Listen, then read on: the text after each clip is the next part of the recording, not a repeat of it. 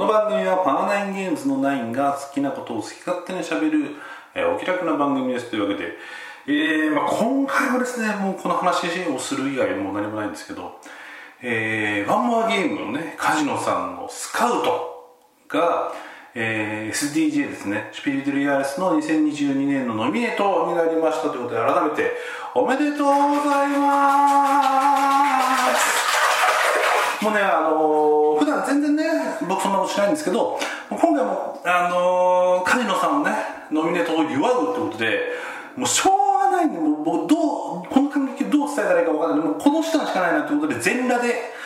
いいおっさんが全裸でね、あの、いつもよりこう水音を立てながらですね、えー収録することで、何らかのね、何らかのお祝いにならないかという、ならねえわっていう。何らかのお祝いにならないかという、えー一心でですね、えーもうこの音がもうどうなってるかわかんないですけども、マイクの拾ってる音がぐちゃぐちゃになってるかもしれないですけども、えー水音でね、お祝いをしながら、えー今回収録をさせていただこうかなと思います。はい、もう何が何やら分かりませんが、えー改めて、えー SDJ2022 ノミネート、スカウトおめでとうございますということで、えー本当ね、22年のノミネートで3作ありまして、その中から1作が大賞が選ばれるんですが、まあ、その大賞自体はですね、カスカディアが取ったということで、まあ、残念ながら大賞ではなかったんですが、えー非常にですね、その発表会、えードイツの新、ドイツでやっていて、日本では深夜、えー YouTube 生放送で見てたんですが、自分もえー発表の場を見ていて非常に、えー緊張しましたし勝手にね僕勝手に緊張しましたし、えー、梶野さんとあと佐々木さんね音響の佐々木さんが壇上出て日本語で喋られてるのもすごいね。あのー海外で頑張ってる日本の、えートッププレイヤーみたいなね、えーところで非常に、えーうわーって感動しながら見守ってましたし。で最後発表はねカスカディアっていうのもあの本当に僕ね関係ないですよ。スカウトには全く関係ないただの他人なんですけどもすごい悔しいというかねああ取れなかったっていうのすごいねえー一晩もやもやするぐらいね僕関係ないのに、えー気持ちになったりしましたけどもえっと、あまりにもモヤモヤするんで僕のすごく仲いい友達にねモヤモヤしてるんだみたいな話をしたらすごく、えーパリッとね 言い返されまして。あのゲームデザイナーね自分の作ったゲームがねそのすごく評価されてで海外で賞をもらってノミネートされて賞をもらったりというのなのにその大賞取れなくて悔しいみたいなのってすごいあの欲張りだよねみたいな。コメントをもらってその自分がの賞が別にね自分のゲームが賞を取らなかった取ったみたいな話は全然ないんですけどもすごくまあそうだよなって気持ちになりましたね。その本当に冷静にねあの振り返ってみればえーその SDGA シュピルデレアレスに入って大賞受賞したもしくはノミネートされた場合は赤ポーンっていう赤いなんていうんですかねチェスのポーンみたいなアイコンで、えーその対象および対象ノミネートになりましたよっていうシールが貼られてるんですね、えーもしくは箱絵にそもそもその赤ポーンが入ってる。で、えー振り返ってみて赤ポーンがついてるゲームなんて僕からしてみたらもう大名作のゲームしかないわけですよ、まあ、カタンであったりねカルガソンヌであったり、まあ、そこら辺の対象ですけども、まあ、そういうそのヨーロッパでもう最高と認められたゲームみたいなこれ赤ポーンとりあえず全部やっていこうかみたいな。ね あのそんぐらいのもうなんか頂点のゲームなわけですよ。まあ、僕が例えばデジタルゲームの側で言ったらデジタルゲームのあのインディでゲーム作ってるみたいなところ？もう作ってないですけどもデジタルは。いうところで、えー頂点としていわゆるそのメタルギアみたいな、ね、ものだったりとかスーパーマリオオデッセイだったりとかそういうような頂点オブ頂点みたいなデジタルゲームとするとゲームたちについているのが赤ポーンだったわけですよ。だからインディーゲームの作り手からしたらそんな赤ポーンみたいなのがつくなんてことはありえない。ね普通もう絶対ないもう絶対ないっていうかそんな空想さえしないみたいな人もいっぱいいると思うんですけどいうところだったところにその僕ね個人としてもえー知り合いであるそのカジノさん、ね、ワンモアゲームのカジノさんがスカウトで赤ポーンを取ってきたということを考えるともうこれはねすごいことですよ。本当にすごいことですよ。であの残念ながら本当にね対象ではなかったノミネートだったんですけどもそれ冷静に考えてください。それでも今年ドイツで出版されたボードゲームもう数あるボードゲームの中でもう3本の指に入るクリエイトをしたということですしぶっちゃけスカウトは、まあ、テーマ性もぶっちゃけ低くてゲームシステムでめちゃくちゃ遊ばせるゲームなんでえ物語性の強いゲームがエントリーしても物語性っていうのは時代によって移ろって消えてしまいますけどもスカウトみたいなのは10年後20年後50年後でも楽しまれるゲーム。でそのタイプのゲームが3種に入ったってことはもうかもう本当にすごいことで。なんでそういう意味では本当にね偉業だと思いますので本当にねもう、まあ、改めてねこうやってお祝いしようかなというふうに思ってこうね水音を立ててるわけなんですけども僕ができることは水音を立てることぐらいしかできないので水音を立ててねあのお祝いを。お祝いに返させていただこうかなと思うんですけどもう全裸で、えー、もう絶対全裸はもう強調しなくてもいいんですけど。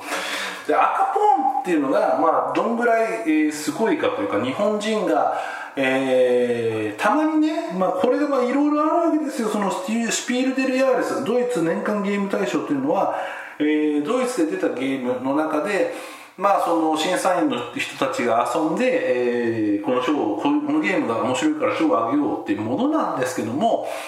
いわゆるそのドイツ年間ゲーム大賞に詳しい人年間ドイツ年間ゲーム大賞やり込み勢みたいなね知識が高い、えーえー、人たちからすると、まあ、いろんなねその条件があると受賞に対して。例えばそのパブリッシャーとしてその赤ポーンのマークをつけた時にそのつけたゲームがたくさん売れてくれないと、まあ、いろんな意味も含めて困るわけです。その対象受賞をね決めてる人たちからすると。なんで、えー、いっぱい部数がすれる出版社から出なきゃいけないであるとかあとはその過去去年がこれだったから今年はこういう傾向にしてやろうっていう意図であったりであるとかあとその、よく言われるのは箱のサイズが大きいゲームが取りやすいであるとか、まあ、何人用のゲームが取りやすいであるとかテーマ性がその今のなんですかあのいろんな、えー、差別とか差別的な表現とかなんだとかに抵触しないテーマじゃないといけないであるとか、まあ、いろんなことが言われるんですよ。で、えっと今回のカスカディアに関しては、えー、比較的というかまあかなりその SDJ を取れそうな文法テーマ、えー、ゲーム性ゲームプレイ時間ゲームプレイニーズみたいないろんなものが SDJ を攻略するかのようなね、えー、要素でできていると言われていてまあそれはそれですごい偉いことなんですけども。まあそういうことはまあぶっちゃけねゲーム作る人あんまり考えずに作ると思うんですよ。で、えー、それで、まあ、今回、えー、オインクさんにね、えー、海外版を依頼してオインクの海外支社から、えー、スカウトの海外版が出てそれが受賞してる。要するにその本当にゲームの面白さだけでドイツの3種に入るレベルのものであった。ということが逆に言うとね逆説的に証明されてるんですよね。その狙いに行って取った外したではなくて本当に純粋に作ったものが評価されているので。あの本当にねあの素晴らしいことだと思います。その数その何て言いますかね。これは、えー、SDJ のノミネートに値する、えー、ゲームの日本人デザイナーが作ったものっていうのが2015年ですね。もう7年前か。にマチコロを取ってますと。であと一応その、えー、テーブルデザインワールドのテーブルゲームインワールドの小野さんが調べた過去のデータでいうと1979 9年に2人用の将軍っていうゲームもまあなんかノミネートかそれに類する賞を取ってるっぽいんですけど、まあ、ちょっとそれは古すぎて僕よくわかんないんですけど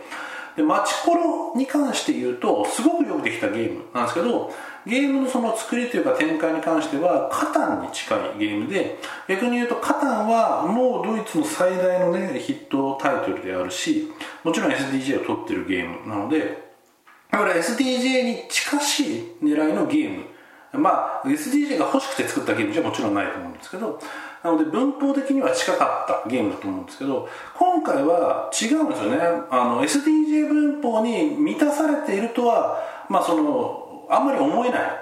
ゲームシステムなのに取れたっていうのはそのゲームシステムが逆に逆に言うと本当に素晴らしかったってことなんで、まあ、本当にねおめでたいことだと思います。その、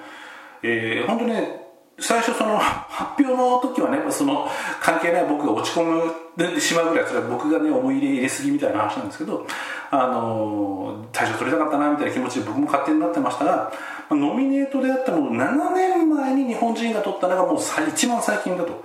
でマチコロ出た当時は、えっと、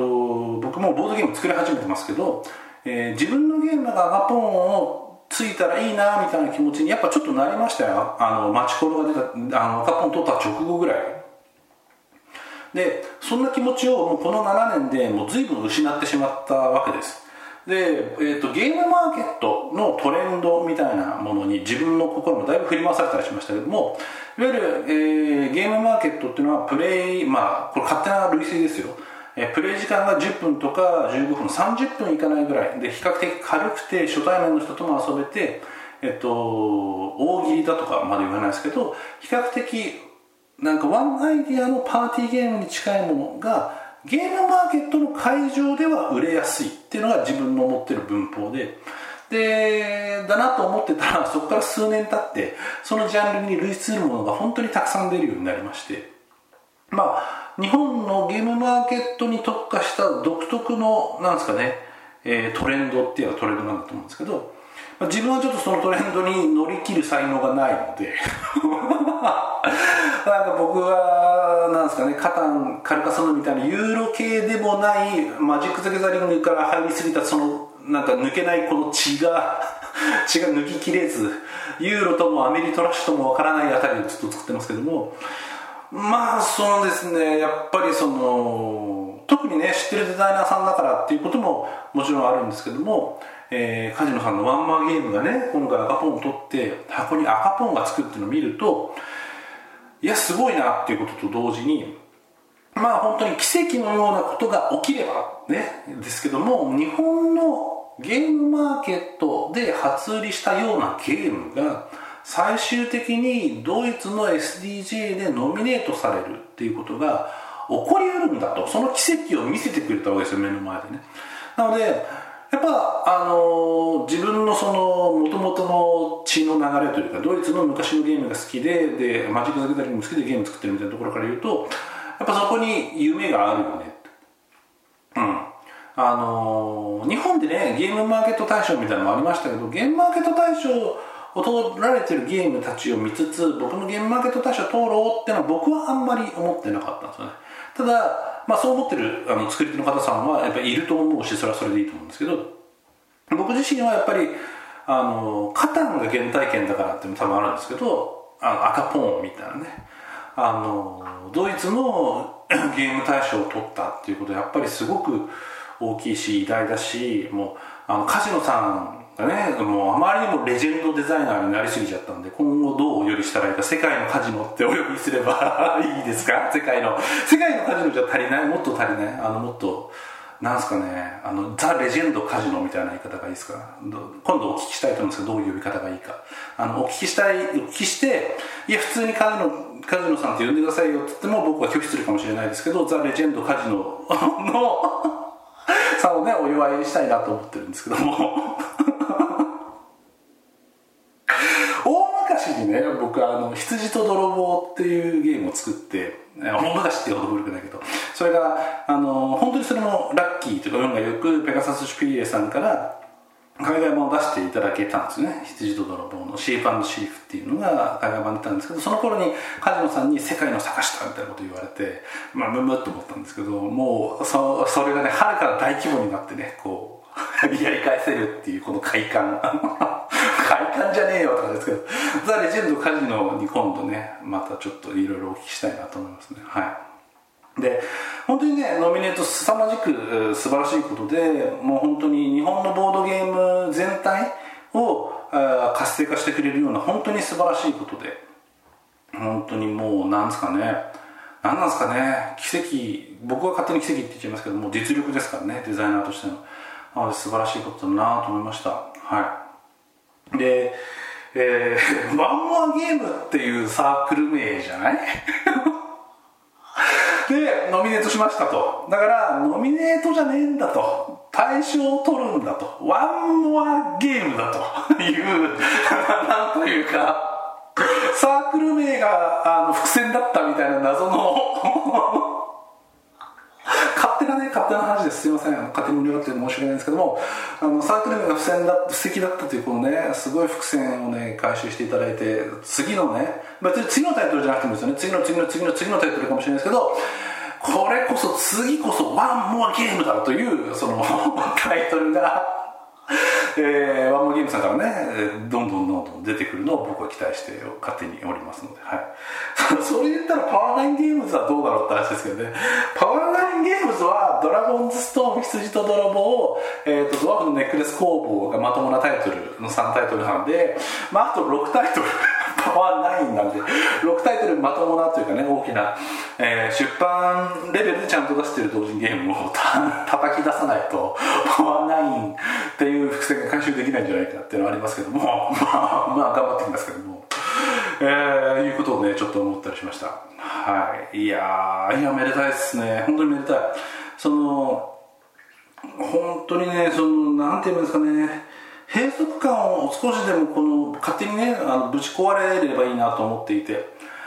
あの僕と親しいボードゲーム制作系のねメンバーといろいろ飲んだ時も昔ちょっと数年ここ数年レベルで言うとやっぱボードゲームを作ると。でゲームマーケットで売るゲームマーケットで売るのがどうしても比重が大きいのでゲームマーケットでどうしたら売れるかみたいな概念の話をやっぱ結構するんですよね。でただやっぱその方向性って自分たちの作りたいものと違うよねみたいな葛藤からまあなんかねあよくないよねみたいな。そのつまんないつまんないゲームは減ってきましたけどかなり昔と比べて、えー、ライトのゲームとかねパーティー寄りのゲームが増えてきた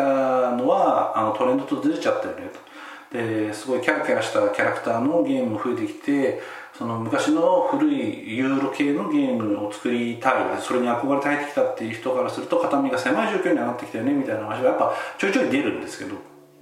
でもやっぱここでねそんなのが数年もう続いてね支配的っていうと言い方ですけどそっちが明らかに、えー、メジャーになってしまったみたいな。環境の中でドカーンってねそれ風が開くようなニュースだと思いますよ。このスカウトが SDGA ノミネートになったと2020年すごくね気持ちいい話だなと思いました。そのありとあらゆるものが真逆ですね。その日本のゲームトレンドに関して。まあショート短い時間でやるゲームっていう点はあの日本のトレンドと同じではあるんですけど。で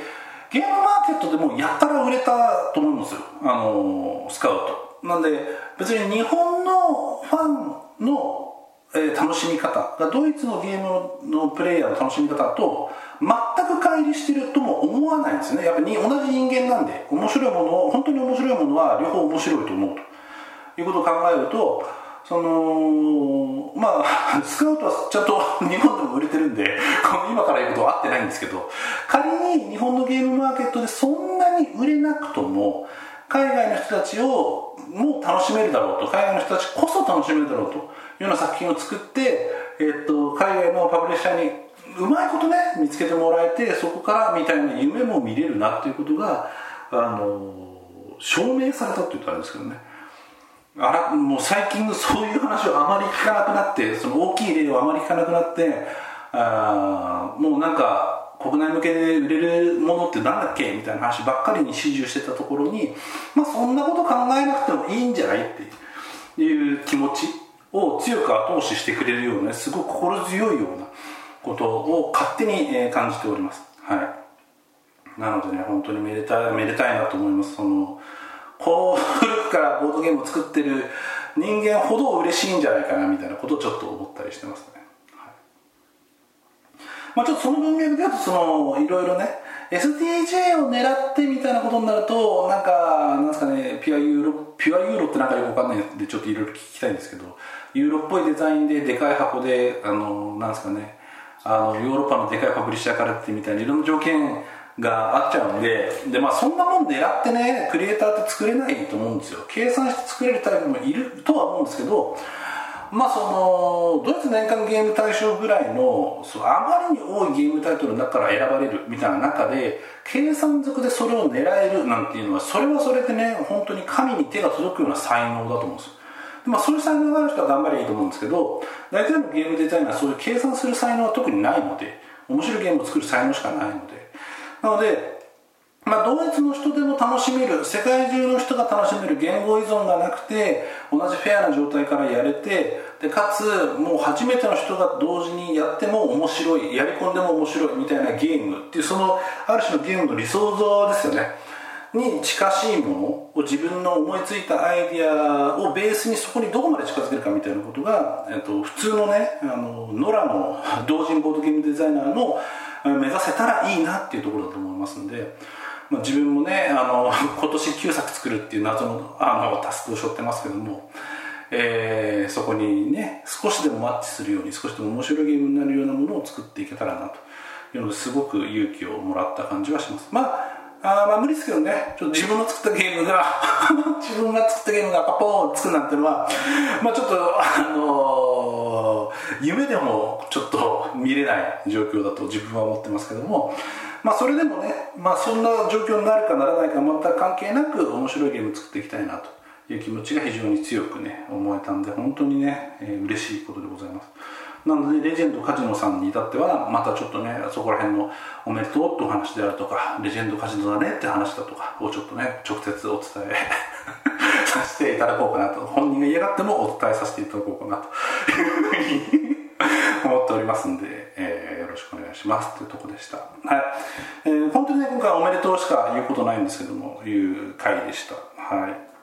じゃあ皆さんお耳をお貸しいただいてきましてありがとうございました。ということで、パワーナインラジオ自体はまた、えー、気ままにね、ご紹介しようと思いますので、よろしくお願いします。では、